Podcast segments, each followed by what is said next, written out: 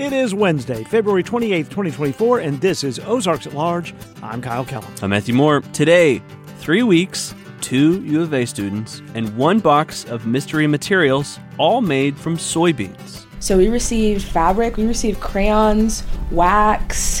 What else was in there? Thread. There was embroidery thread, pleather, natural pigment dyes. Plus, Election Day for the March primary is coming up. Do we put enough emphasis on the importance of this election? I don't think so. I really don't.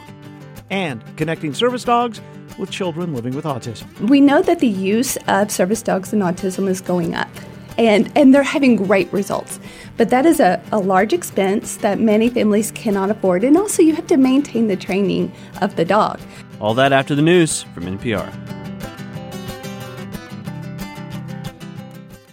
The Walton Arts Center presents To Kill a Mockingbird, on stage April 16th through the 21st. Harper Lee's novel has been adapted for the stage by Aaron Sorkin, directed by Bartlett Sher, and stars Richard Thomas as Atticus Finch. Tickets and information at waltonartscenter.org. This is Ozarks at Large for Wednesday, February 28th, 2024. I'm Matthew Moore.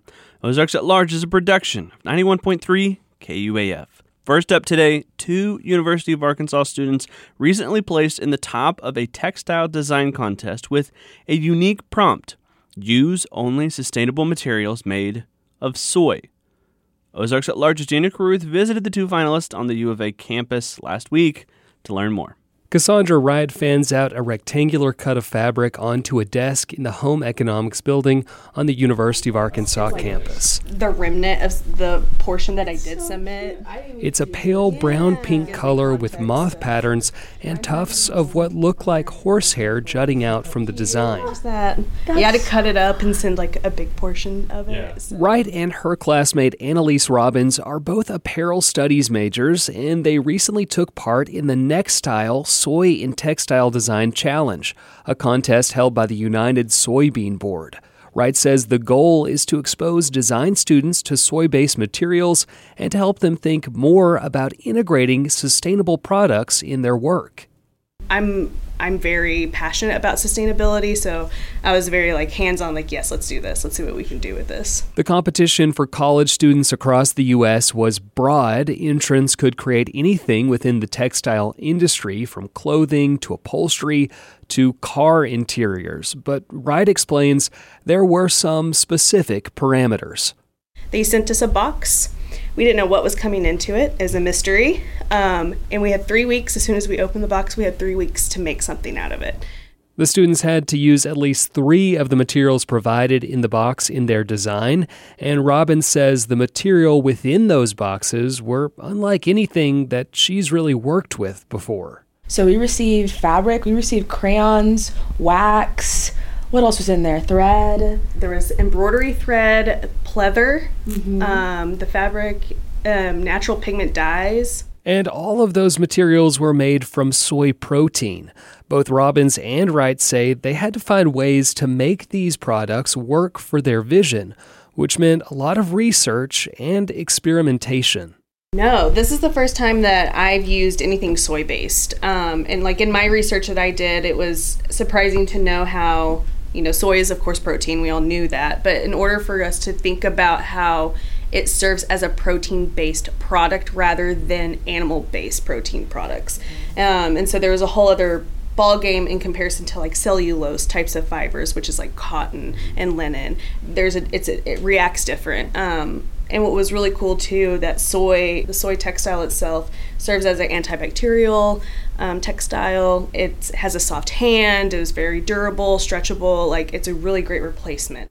One big challenge though, Robin says, was in manipulating the new material to work for her design and learning how to use some new techniques. And yeah, I had done some stuff like this before, but definitely was a challenge. Lots of research, lots of videos on learning how to do it, how to thread fibers into yarn, which is something I never thought that I would do, honestly. But it was very fun, definitely a challenge. And Wright says in order to develop her design, she ended up having to make her own soy milk to dye the fabric. So as soon as I saw the soy wax, and the dye, I was like, I want to batik. And batiking is a technique where you take soy wax and you melt it, and it's a canting tool, however you want to say it. It will melt the wax and you make a design onto your fabric. And once you've let the wax like set and dry, that's whenever you can dye the fabric. Once that has been set, so I had to make soy milk separately for the pigment, for it to bind to the fabric as well. It serves as a protein-based binder for the fabric. And once that's been set and I hand washed out the dye, then I took an iron and removed the wax. And whenever you remove the wax, it leaves this design or impression into the fabric. And with the fibers, I wanted to give the moth body, so I made a moth. I wanted to give the body texture, so I took the embroidery thread and I bunched up of the fibers and hand embroidered the fibers onto the moth body to give it that texture. So while this whole competition may seem like some obscure arts and crafts project, both Wright and Robbins say understanding and showing how to commercially utilize sustainable materials like soy is an important skill, and they believe it's the future of their industry. Sustainability is very important to me, just knowing that textile industry is the number 2 polluter behind oil and gas, and a lot of it is... There's not a lot of thinking right now of how we can improve that. It's just we know that's what's going on. And so at this competition, it's not only addressing sustainability, but it's also addressing how to be creative with it. And that intersectionality is really how I think we can see a difference when we address that creativity is a big part of this and how we can bring people to want to move forward in sustainability. According to an analysis from the United Nations Environment Program, fashion production accounts for about 10% of global carbon emissions, while 85% of all textiles in production end up in a landfill each year. By utilizing soy as a raw material, these textiles contribute to reducing the environmental impact. And so over time, like this will naturally break down versus synthetics, and you know, one of my things that I'm kind of passionate about is I don't like factory farming. And so to me, I was like, wow, this is protein-based and it can replace like protein-based materials, like, and how we can go with that. Like factory farming is one of the number 1 pollutants of our world too, like whether people think of that or not. So this was amazing to be able to like research and show what we can do with this. And people are like, yeah, that's amazing. Like, yeah, it's all soy. So. And doing this kind of work in Arkansas takes on its own significance. The state is in the top 10 soybean producers in the country, according to the U.S. Department of Agriculture. Soybeans are also the state's most widely grown crop, with more than 3 million acres harvested in 2023. And it makes an abundant source for that textile production. The production of soy-based textiles supports local farmers who cultivate soybeans, and it contributes to the growth of the agricultural sector. So, like, to me, that's such a big deal. It's very local economically. Like, it is going to cost, like, sending things, you know, outsourcing. But if you're able to source onshore or locally, like, that's better for your economy and for everyone, I think, overall. And Robbins says doing this project where the raw material is at the forefront also helps to show how different disciplines and industries are connected. Also, Dale Bumpers College, it's agriculture as well as AMPD and home economics and things are here, and kind of understanding why we are so connected to each other, I think is really cool and important. Also, growing up, if you would have told me that I would be going here and studying something like this, I wouldn't have believed you. So I just think it's really cool to be able to do this and to inspire other people that this is something that happened here. And Bumpers, agriculture, love, but it has a lot more things in that, and we're all connected. So yeah. Mm-hmm. Wright and Robbins placed in the top 2 spots for the University of Arkansas, which earned them a $500 and $250 scholarship, respectively. Now, Wright's first-place design is representing the U of A in the national competition.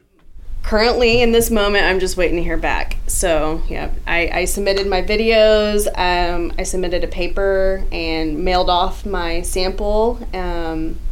in a sketch of like what it would be intended for, commercialized for, and the research behind that. So now I'm just playing the waiting game on that. So for Ozarks at Large, I'm Daniel Carruth. Daniel Carruth produces his stories in the Karen Taha News Studio. This is Ozarks at Large. I'm Matthew Moore. We are less than a week away now from Election Day for the Arkansas primary. We have spent a lot of time talking about the nonpartisan elections happening on March 5th, which include the election of the next Chief Justice for the Arkansas Supreme Court.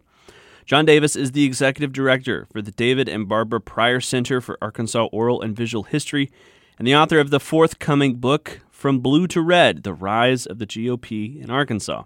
He came into the Bruce and Ann Applegate News Studio 2 recently and says, in a one-party supermajority state like Arkansas, primaries can serve as the de facto general election in many races. I asked him if we put enough emphasis on that point.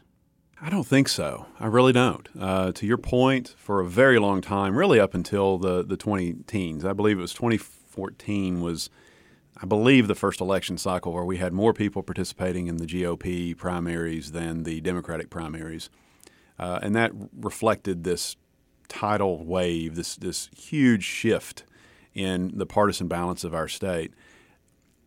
So people have now, understandably, moved to the GOP primary. And it's, again, it's open primary state. You can be a diehard Democrat and still go to participate in the GOP primaries these days in Arkansas because that's where you're going to have competition. You're going to have more than one candidate vying for a seat. So right now we have Congressman Womack running against Mr. Pinzo, and they're competing. There are not that many, frankly, there are not that many Democrats in office in Arkansas at the current state.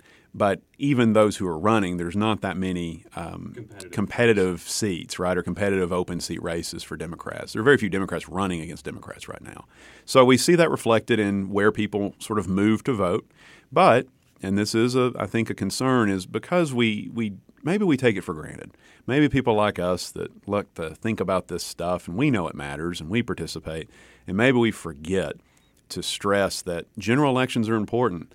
But in states, and we're not unique in that we're a one-party state, in a one-party state, the primaries matter just as much, maybe more. If you really want to participate in races where your vote absolutely mathematically matters, and you wanted to get more bang for your buck, say you could only pick one election, I can do the primary or I can do the general election, there's an argument to be made that the primary is just as important, if not more important, in some of these contests. Because who wins that primary between Congressman Womack and State Representative Pinzo, that's going to likely determine the winner of that congressional contest in the fall of 24. So, not to say that we shouldn't vote in general elections, but the primary election is very important and is often overlooked. And I think part of it's the dates move. It's March 5 this year. It won't be probably in 2 or 4 years. These things shift around a little bit. Even the way we title it, it's called the preferential primary. And then we also stick some other stuff on there, judicial races and whatnot. So it's a little confusing. And we see that reflected. We see, again, a state with low turnout, unfortunately. We see even lower turnout in primaries. And they matter. Primaries matter a great deal. Much of Arkansas's political history has been the result of primaries, much more so than the general election. And that hasn't changed today. Policy, the people in office, the personalities of these people in office, all of that is tempered by primaries, much more so than the general election. I'm glad that you brought up the element of justices, because you can go to a primary and vote Republican, you can vote Democrat, but you can also vote a nonpartisan ticket. Can you talk a little bit about why does that exist? What does that mean? And what is the significance of those nonpartisan races that happen at the primary ballot? Around 20 years ago, the state of Arkansas, the voters of Arkansas, determined that they wanted to ratify a constitutional amendment that took partisanship out of judicial races. For a very long time, you had judicial officers that had to file as partisan candidates, just like many of the other candidates we've been discussing. And so their primary process, their selection process, looked a lot like what we've been discussing up to this point. 20 or so, maybe a little over 20 years ago, voters decided that was not a good idea. That had been an issue that had been discussed for several decades up to that point. The effect was we were going to have nonpartisan judicial races. Those nonpartisan judicial races are now settled at the same time as these primaries we've been discussing. So what happens is you go and vote on March 5th or maybe early vote, and you'll have the option of different party ballots. So we'll just use the classic two-party example.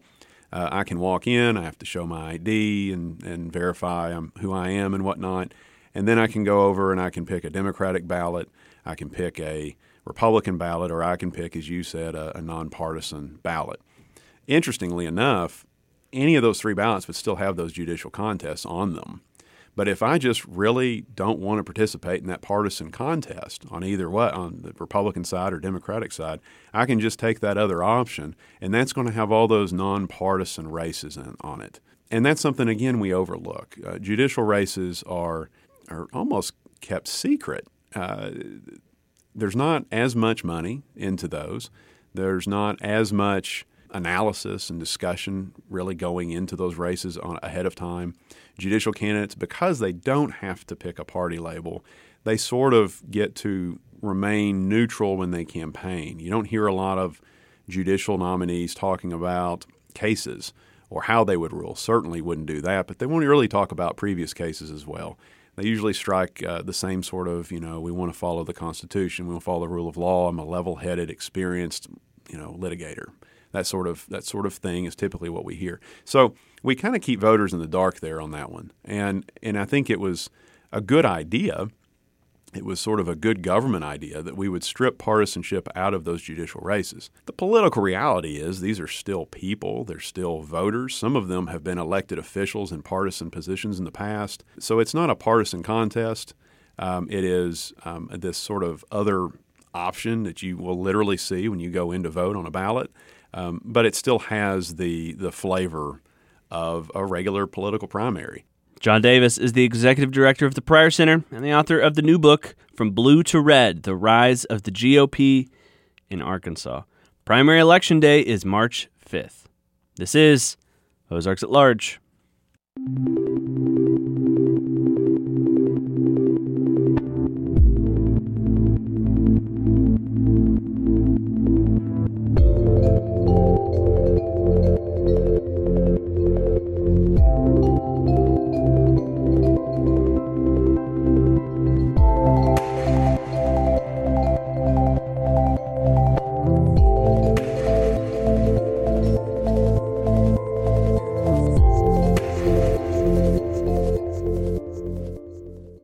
University of Arkansas will observe National Science Nursing Day on Thursday, March 7th, with a day devoted to the state of the science for animal-assisted therapy. It'll take place from noon until 7 p.m. at the Fayetteville Town Center. The keynote presentation will be delivered by Temple Grandin, the best-selling author and distinguished professor of animal science at Colorado State University. Also speaking that day, Michelle Kilmer, an assistant professor and program director, Access for Autism, in the Eleanor Mann School of Nursing at the University of Arkansas. She'll discuss use of canines in autism therapy. Last week, Michelle Kilmer and her canine assistant, Griffin, came to the Anthony and Susan Hoy News Studio. She says the study of animal-assisted therapy actually dates back to Florence Nightingale. She noted in the Crimean War that the patients did better, and this is a little bit, to me, it gives me the EBs, but they would allow birds to go into the hospital and sing with patients and be petted by patients and be fed by patients. And the patients that interacted with the birds actually did better than the patients who didn't. And she wrote about it in her writing that there is something environmentally that humans and animals need to be together. So that concept has always interested me. And there are more and more allied health professions, schools, and nurses who are using specifically canines in their practice to promote mental health.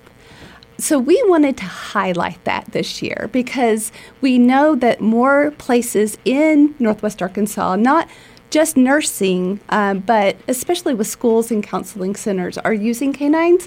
So we wanted to establish best practices and really develop a community of all of us who are using canines in this area. You're going to have experts from the University of Arkansas, but from outside the U of A, addressing different aspects of this. Absolutely. So we have representatives from Auburn University, the University of North Carolina in Wilmington, and then at Colorado State University. So we are offering a variety of different presentations for different needs. So Kyria Henry from the University of North Carolina, Wilmington, she is going to talk about their program they have. It's a minor degree in animal science where students are assigned a puppy when they're freshmen.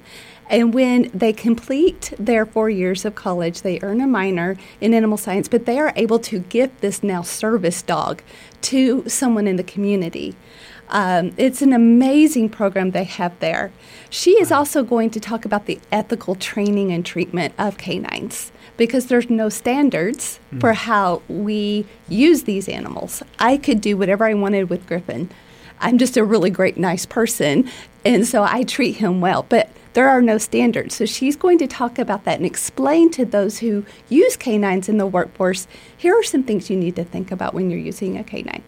Then the representatives from Auburn, they are going to talk about their work with canines in the community with serving people with dementia and Alzheimer's, and also addressing mental health needs in the schools. So they have 4 dogs, I think maybe 5 now, that work in their School of Nursing just with their students. Wow. And their mental health has improved among the students because of these dogs. Then you have me talking about what I do with Griffin at the university with children who have autism.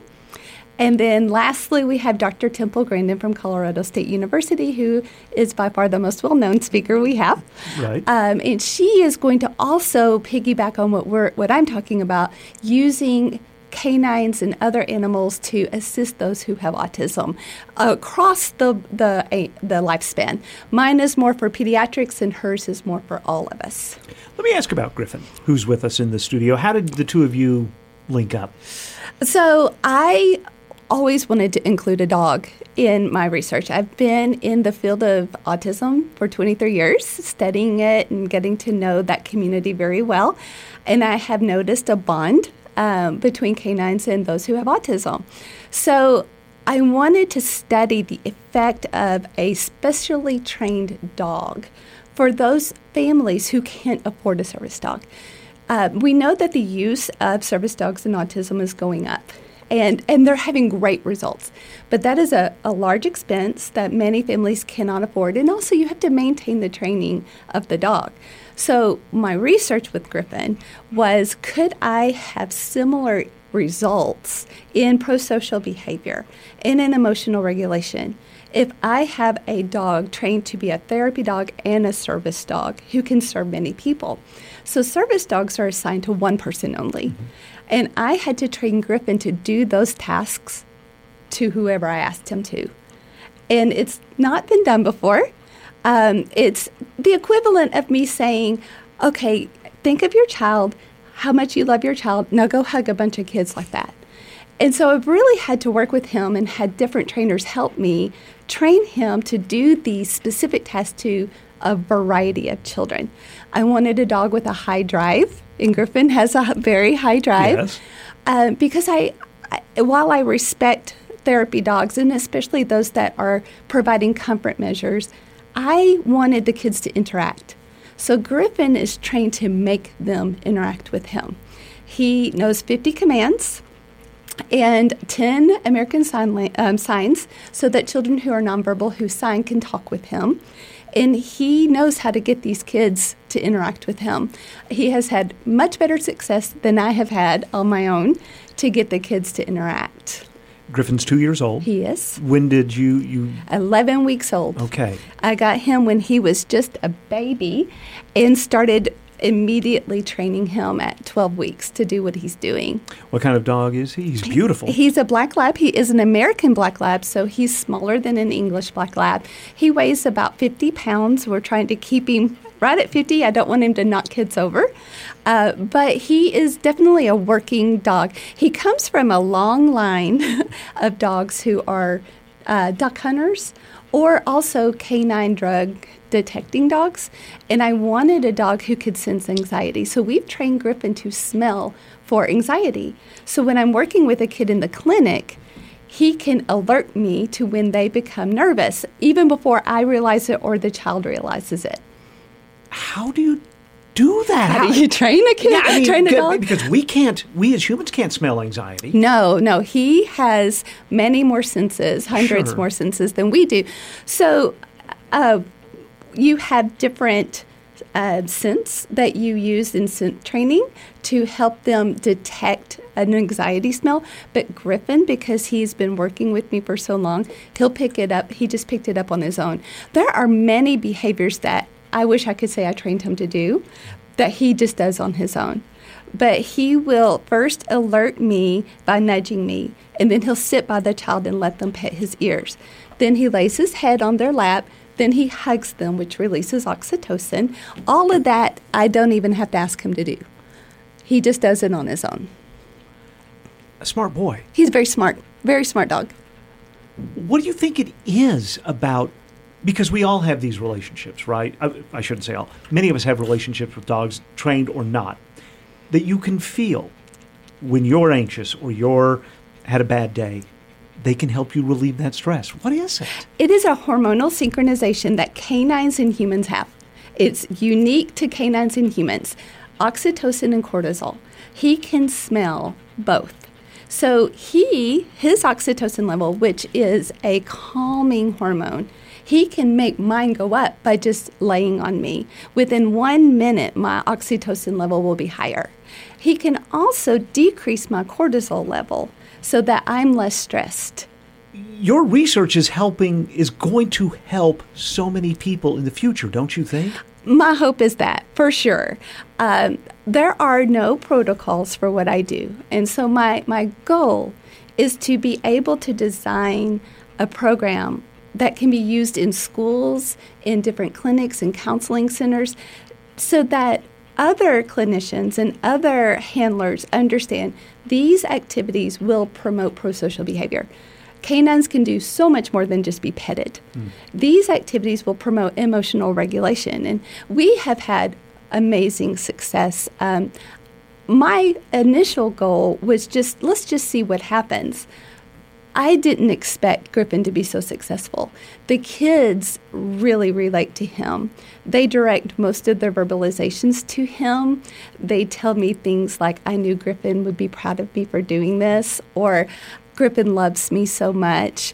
And, of course, Griffin's nonverbal. He can't tell them that, but every time he sees them, he's excited to see them. And they just believe that he believes in them. I had a wonderful child who had never played hide and seek before, and Griffin is trained to do that. Griffin is trained to play hide and seek? Yes. So hide and seek or just seek? He can do both. Oh, my goodness. He can play soccer. He can play hide and seek. Of course, he can fetch. Sure. That's his favorite thing to do. He can play chase. But this little boy, he was 6, had never played hide and seek with friends before. So Griffin was the first one that he played hide and seek with, and they bonded immediately over that. And then he was able to do that at the park with children his age because he had already practiced it with Griffin. So things like this are occurring that I hadn't expected to occur. And so I'm just trying to write everything down so that other people can build on it. You're a scientist, and scientists have to come to research with a healthy amount of skepticism, right? For sure. So what has it been like for you and then maybe colleagues who also are skeptical? I'm not asking if there's been pushback, but what kind of skepticism have you run into? Absolutely. So it was very important to me to choose the correct instruments and the correct methodology to show the results were accurate. And one of the biggest, not skeptics, she questioned me was Dr. Grandin. When I had talked to her about Griffin and the results I was getting, At first she said, no, you can't do that because a service dog only serves one person. I said, I know, Dr. Grandin, but listen to how he's trained. And so we started talking about it, and I'll never forget what she said. There was this pause, and then she goes, you got a pencil? And I said, yes, I have a pencil. And she designed a study for me to show that Griffin is the reason that this is occurring, not me. And so we have the Snuffle study. So we have a group that are with Griffin, and then we have a group that are with a plush toy who is his size, looks just like Griffin, and we're trying to see, do we get the same interaction both inside of the session and apart from the session? So most scientists who are looking at animal-assisted therapy, they look at the interaction only within the session. How does the child interact with the animal during this time? But we are trying to see if the effect lasts apart from the session. So what we are seeing is that, yes, there is bonding occurring, there is prosocial behavior occurring, and there is an improvement in emotional regulation within the session. But in the kids with Griffin, not the kids with Snuffles, apart from the sessions, they're also, their prosocial behavior is increasing and their emotional regulation is improving. Let's go back to the event. The Nursing Science Day. It's the 7th. Yes. Town Center? Town Center. Who can register to attend? Everyone. And I want to make this very clear. It is sponsored by the Eleanor Mann School of Nursing. And we are so happy that the College of Education and Health Professions is also sponsoring and partnering with us, along with Sigma Theta Tau Pi Theta Chapter. But it's for everyone, and we purposely designed it for this. We wanted to reach counselors, school administrators, teachers, librarians. We wanted to reach speech, occupational, physical therapists, and also parents, because I have a lot of parents who ask me, how can I get a Griffin? And it's not that simple. Well, yeah, that's what I was going to ask. Do you know that Griffin is not an anomaly? I mean, he's done so well, but will the next, generation, maybe he's got a gift? That's an excellent point. And it's always in the back of my mind, is Griffin just really good at what he does? And because he's the only one trained to do this, I cannot compare him to some of my colleagues at other universities that are studying similar effects. So my goal is to be able to have more dogs and larger studies to see if we can replicate it but with other animals.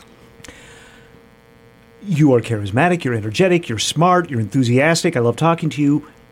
But I imagine when you and Griffin appear somewhere together, people get maybe a little bit more excited to interact with Griffin. No offense. No, I'm not offended at all. If I walk into a meeting and he's not with me, the room goes, oh. I'm just used to it. And I'm used to when I see people, they immediately look down like, is Griffin with you?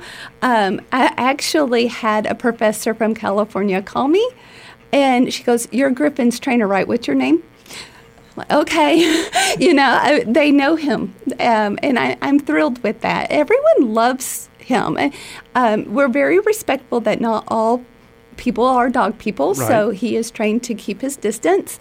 But he knows the people who will let him go near him. And my colleagues at the Eleanor Mann School of Nursing have been amazing. And so have the speech and occupational therapy departments, because they all interact with him.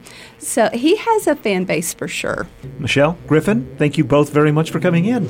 Thank you so much for having us. This was so fun. Michelle Kilmer and Griffin came to the Carver Center for Public Radio last week. University of Arkansas's observation of National Science Nursing Day will take place Thursday, March 7th from noon until 7 p.m. at the Fayetteville Town Center. Michelle Kilmer and other scientists will be discussing the state of science for animal-assisted therapy. And the keynote speaker will be Temple Grandin. She's scheduled to start her comments at 6 p.m. The event is free and open to the public, but they do ask if you could pre-register, since the space has a capacity of about 1,500 people. Temple Grandin will be signing books, and Michelle says the best time to be sure you can get a book signed by her is probably closer to 1 o'clock that afternoon. More details about the speakers and the event can be found at nursing.uark.edu. This is Reflections in Black, and I'm your host, Raven Cook. Reflections in Black is a segment dedicated to considering the legacy of Black Americans in the United States and around the globe. Each episode has been carefully designed to lead you to wonder, encourage you to research, and support you in ways to use new knowledge to make a difference in our world. Our first step starts here and now with the new episode of Reflections in Black.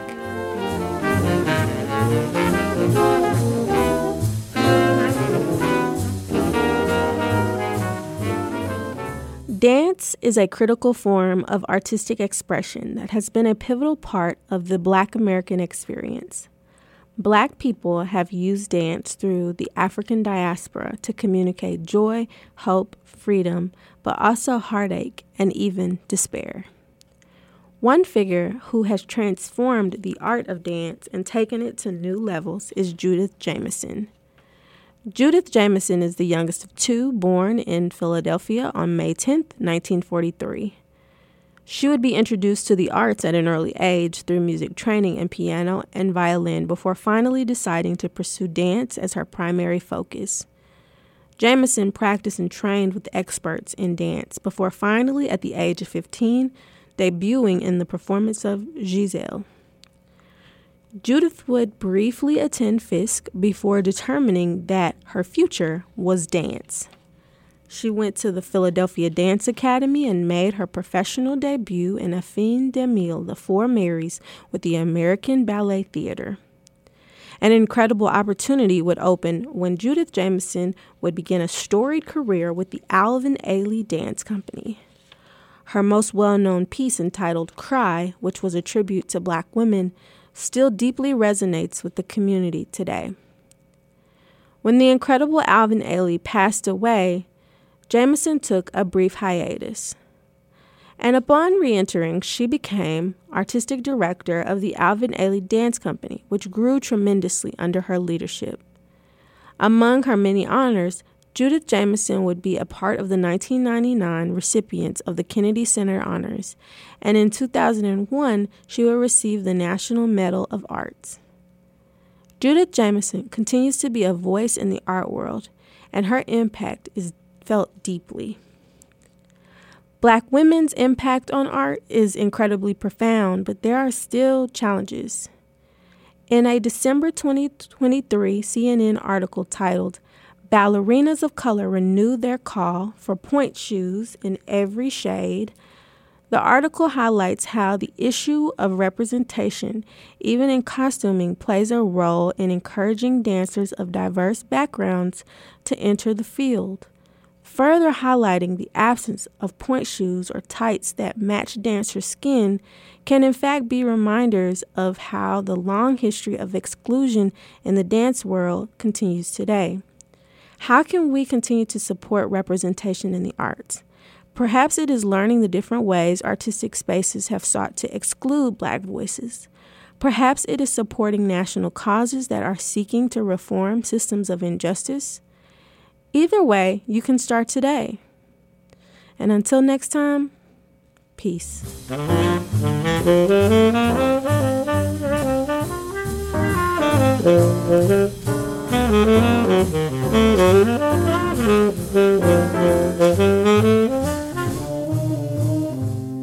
This is Ozarks at Large. Saturday night, two versatile, creative musicians, singers, songwriters will share a stage.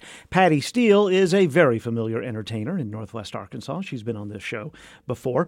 Julia Othmer is based in the Kansas City area, and she'll be playing for the first time ever in Arkansas on Saturday night. Patty says she's helped create the show after meeting Julia at a Folk Alliance International conference a few years back. Smitten immediately. Like the first, actually I was in the hallway and I heard this voice and it was like, who is that? You know, and I was drawn. So of course, as soon as I got in there, I saw very, very many familiar faces watching her perform, but she blew me away.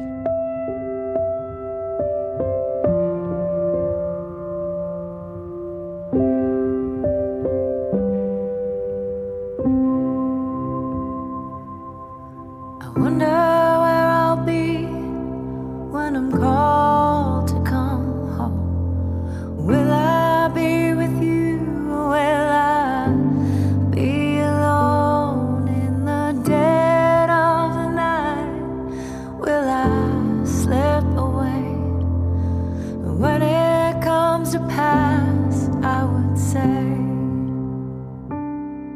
Julia Othmer often performs solo, but she also collaborates with her husband, James T. Lundy, who is a singer, songwriter, and producer.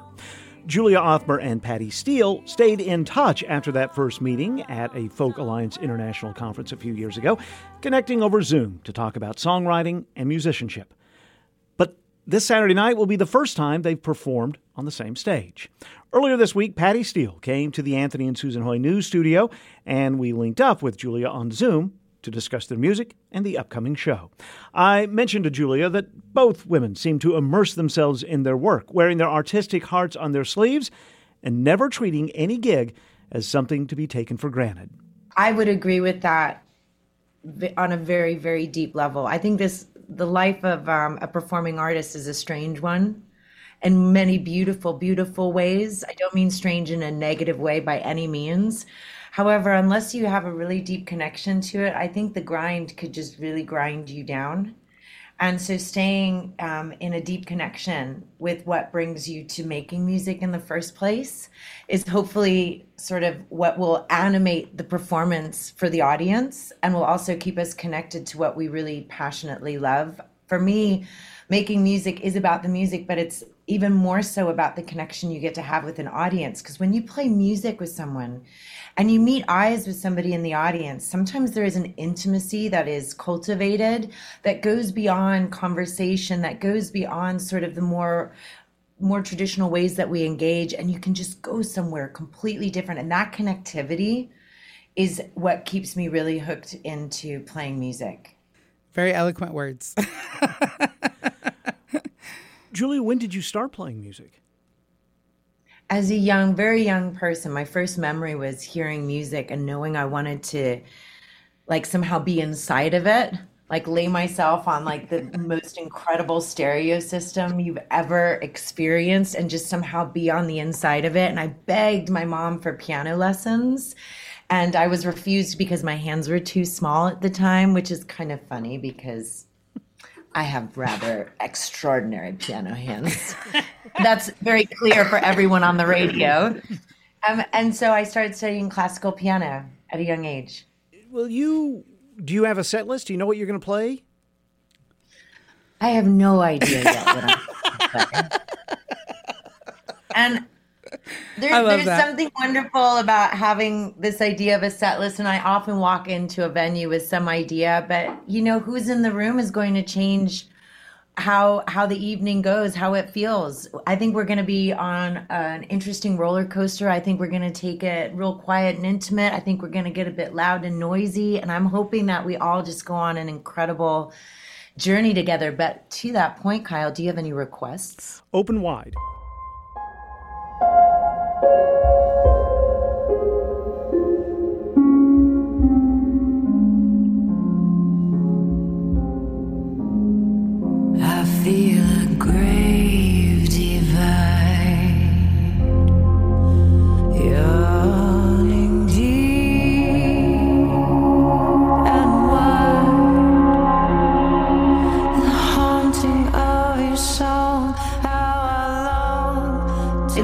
Song, so in that regard, it's not one that I have taken around the block like some of the other works in my repertoire.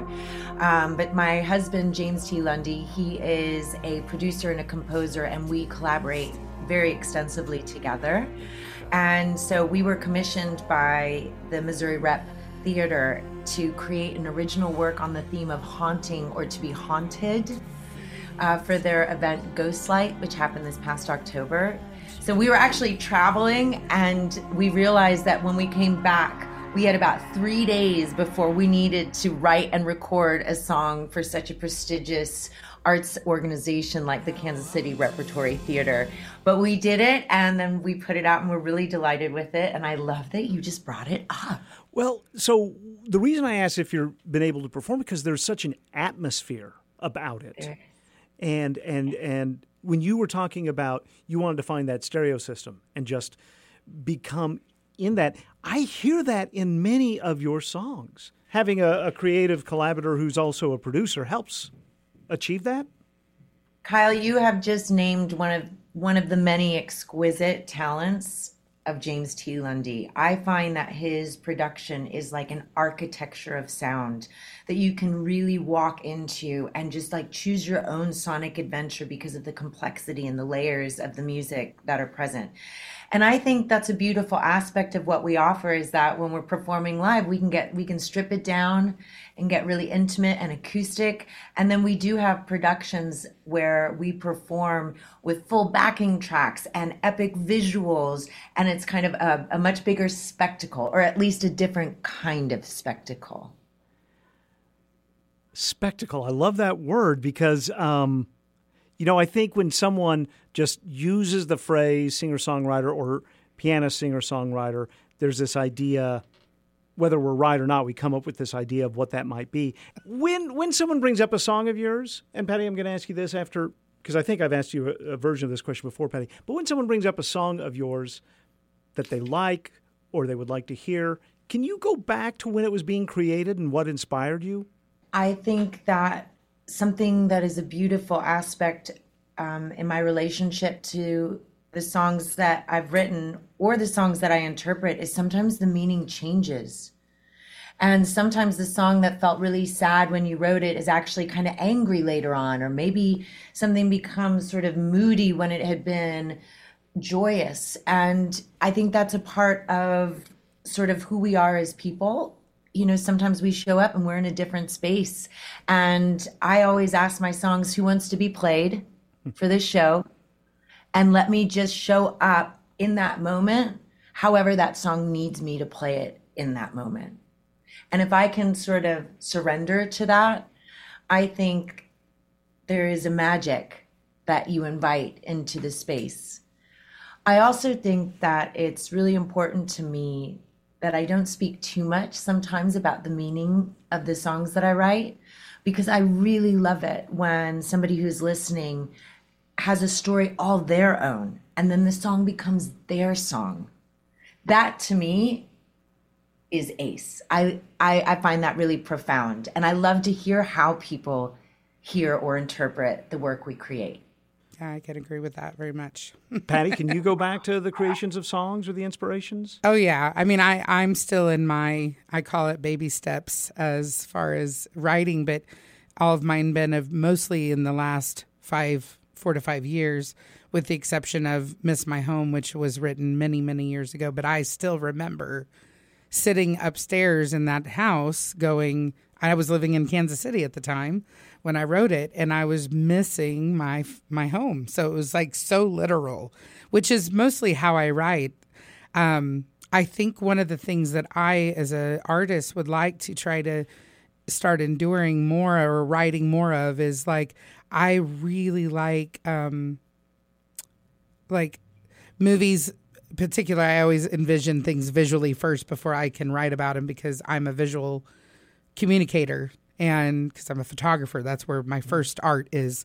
And so I see things visually, and that's usually how I can write about it. You mentioned that you also interpret songs, and there was a project a couple of years ago when I think it was fan voted or fan suggested a couple dozen songs that were familiar to people, but you recorded them, and many of them in your own way, and discovered something, if not completely different from the creator's version, something, you know, not just the same thing. What was that process and what was it like?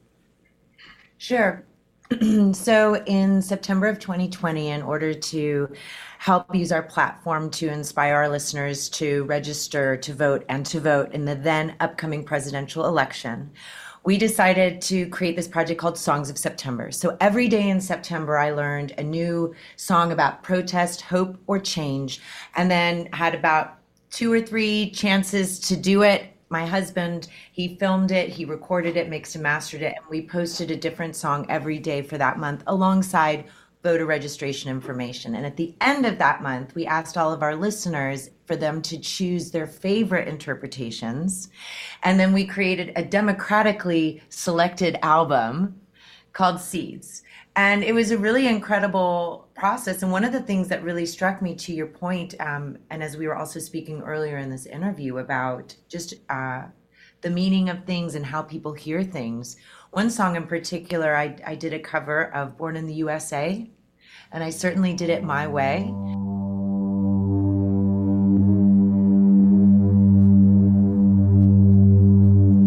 Born down in a dead man's town. The first kick I took was when I hit the ground.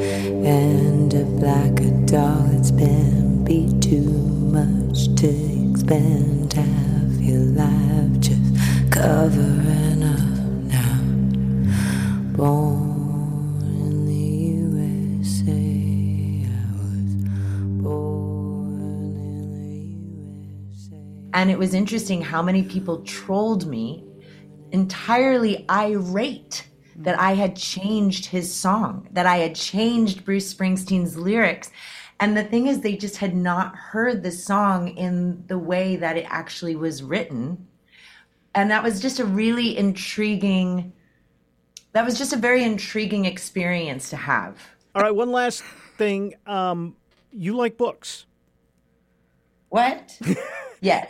So he's asking this as we're on a Zoom and I'm sitting in front of part of my book collection.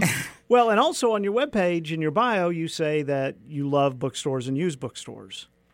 Yes. Has anyone told particularly you? Used bookstores. Oh, boy. Absolutely. Has anyone told you about Dixon Street Bookshop? Oh, boy. I was going to surprise her. Oh. Well, she'll still be surprised. There we go, Kyle. Just know that it's amazing. Yes. Yeah. It's one of the best used bookstores in the country. The performance is sounding. I thank you both so much for your time. Thank you so much for having us. Thank you so much for having us. Julia Othmer and Patty Steele will perform Saturday night at Club 509 in the American Shaman Kava Bar in downtown Fayetteville. The music will take place from 7 to 9. Our conversation took place Tuesday. This is Ozarks at Large. Ozarks at Large is a production of 91.3 KUAF Fayetteville, a listener-supported service of the School of Journalism and Strategic Media at the University of Arkansas. Contributors today include Daniel Carruth and Raven Cook. Matthew produced today's show inside the Bruce and Ann Applegate News Studio 2. Our theme written and performed by Daryl Sean. Okay, Kyle, so it's Wednesday, which tends to mean in the college baseball and softball seasons, it's kind of the off day. Right. They play through the weekend. Sometimes they'll play a one-off game on Monday or Tuesday. Right. So we've got a little bit of a break in the softball and baseball schedule right now. So let's do a little bit of catch-up on where we are with softball and baseball across the state. First up, we've got the Razorbacks softball. They're number 18 in the Softball America poll, 13-3 so far this season. They are hosting the Woo Pig Classic beginning on Thursday. They'll be hosting Southeast Missouri State, Florida Atlantic, and South Dakota State. Already have a perfect game this year, the Razorback pitching staff. Yeah, they're not bad. No, they're not. Speaking of not bad, Razorback baseball. They are number 2 in the D1Baseball.com poll. They're 6-2 so far this season. They'll host Murray State this weekend for a 3-game series. Home of the Racers. Yes. I have spent much time around. I have run on that Murray State campus because my wife's family, some of them live in Murray, Kentucky. And the baseball team is pretty good this year. And I'm still going to be rooting for the Razorbacks, just in case there was any confusion there. Yes, exactly. We also have University of Central Arkansas baseball. They're 5-4 so far this season with 2 very narrow losses to LSU earlier this month. It was a one-run game in both of those games. And LSU's always good. They're very good at baseball. And they gave Arkansas State their first loss of the season yesterday in extra innings. They'll play the Razorbacks at Baum-Walker Stadium next Tuesday on the 5th. And one of the best things about baseball is anybody can beat anybody, right? Didn't UALR beat Arkansas last year, I think? Yeah. But, And last and certainly not least is Arkansas Tech softball. They are 9-4 so far this season. It's wild to think that they've played this many games, and we're not even out of February. Yeah, but that's softball for you. The Golden Suns. That's why you take blankets to early season softball games. Exactly. Yes. Exactly. The Golden Suns will host Henderson State this weekend for a 3-game series in Russellville. And Arguably my favorite part of the Arkansas Tech softball team is assistant coach Mr. Wilson. Mr. Wilson is a bow-tie-wearing basset hound who was listed as the team's emotional support coach. Well, we have more for you tomorrow. I'm Kyle Kellums. I'm Matthew Moore. Walmart Amp presents Maggie Rogers on the Don't Forget Me Tour, Monday, June 3rd at the Walmart Amp in Rogers with special guest, The Japanese House. Tickets on sale this Friday at 10 a.m. at amptickets.com.